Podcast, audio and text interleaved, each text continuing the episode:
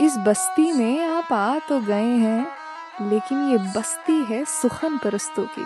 और दीवानों के इस शहर में मैं, वृंदा हयात वैद, आपका स्वागत व इस्तकबाल करती हूँ। ट्रेलर की इस गठरी में अनेक चीज़ें मिलेंगी।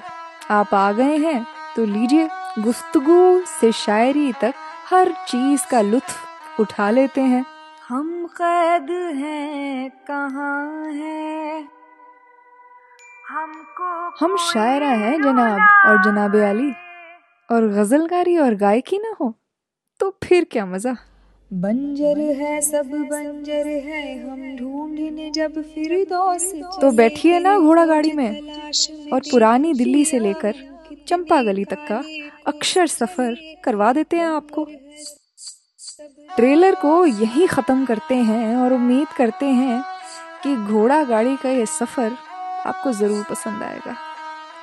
सुखन, ज़िंदा रहे।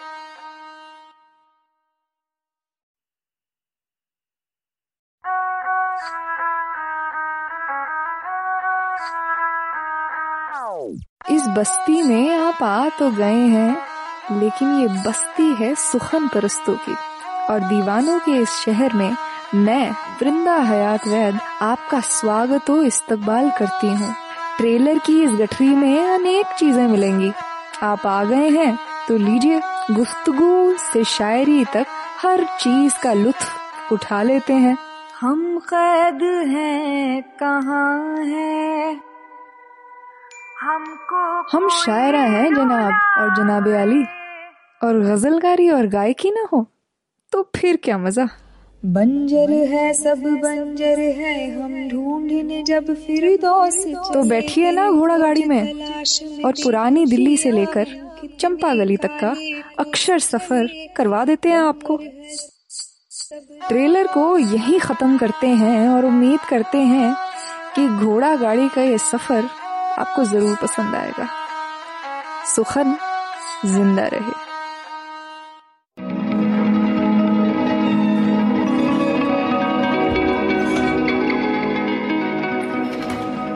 सुखन का मायना है काव्य, कविता या शायरी।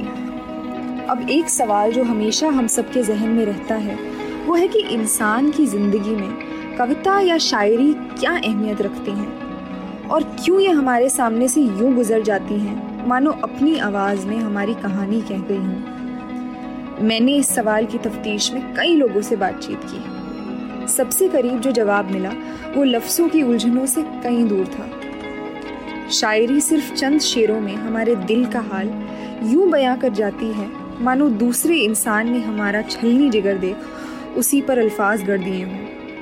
अब चूँकि इस जवाब को ढूँढने में वक्त लगा है तो अब इसी की गवाही देने में हम अपना बाकी का वक्त भी बिताएँगे। इस जगह हम सिर्फ़ शायरी के फ़न या कविता का अस्तित्व टटोलने में ही नहीं, बल्कि हर हिस्से को एक ताज़ा एहसास से समझने की कोशिश करेंगे। नया दिन मुबारक, दोस्तों। मैं, वृंदा वैद आप सभी का इस पॉडकास्ट में इस्तकबाल करती हूँ। बशीर बद्र का एक शेर याद करते हुए, खुदा मुझे ऐसी खुदाई न दे कि अपने सिवा और कुछ दिखाई न दे। बिल्कुल इसी तरह, खुद की शनाख्त करना मुझे आता नहीं तो साफ़ कोरे लफ्ज़ों में बात बस इतनी है कि मैं लिखती हूँ। और मानती हूँ कि अच्छी लिखाई सिर्फ़ इंसान के साथ रहती ही नहीं है। बल्कि उसे अपनी और अपने आसपास की सच्चाई को कुछ बदल कर बेहतर करने की भी हिम्मत देती है। तो जिस सफ़र पर हम निकल पड़े हैं, मैं वादा करती हूँ कि हर बार बात करने के बाद हम सब खुद में कुछ अलग पाएँगे। कुछ नया। यहाँ लिखाई से बढ़कर भी मैं कई और किस्से कहानियाँ सुनाऊँगी और कई ऐसे लोगों को लेकर आऊँगी जिनकी मुख्तलिफ़ सच्चाइयों को हम सुनेंगे।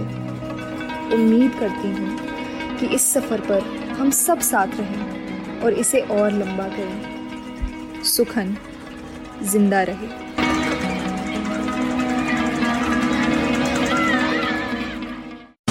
आशा करते हैं कि आपको ये सोच कास्ट बहुत पसंद आया। अगर कुछ कहना है इसके बारे में तो लिखकर बताइए हमें अपने फेसबुक और इंस्टाग्राम पेज पर सोच कास्ट ढूंढिए। अगर आपको अपनी सोच दुनिया को सुनानी हो तो सोच कास्ट करो।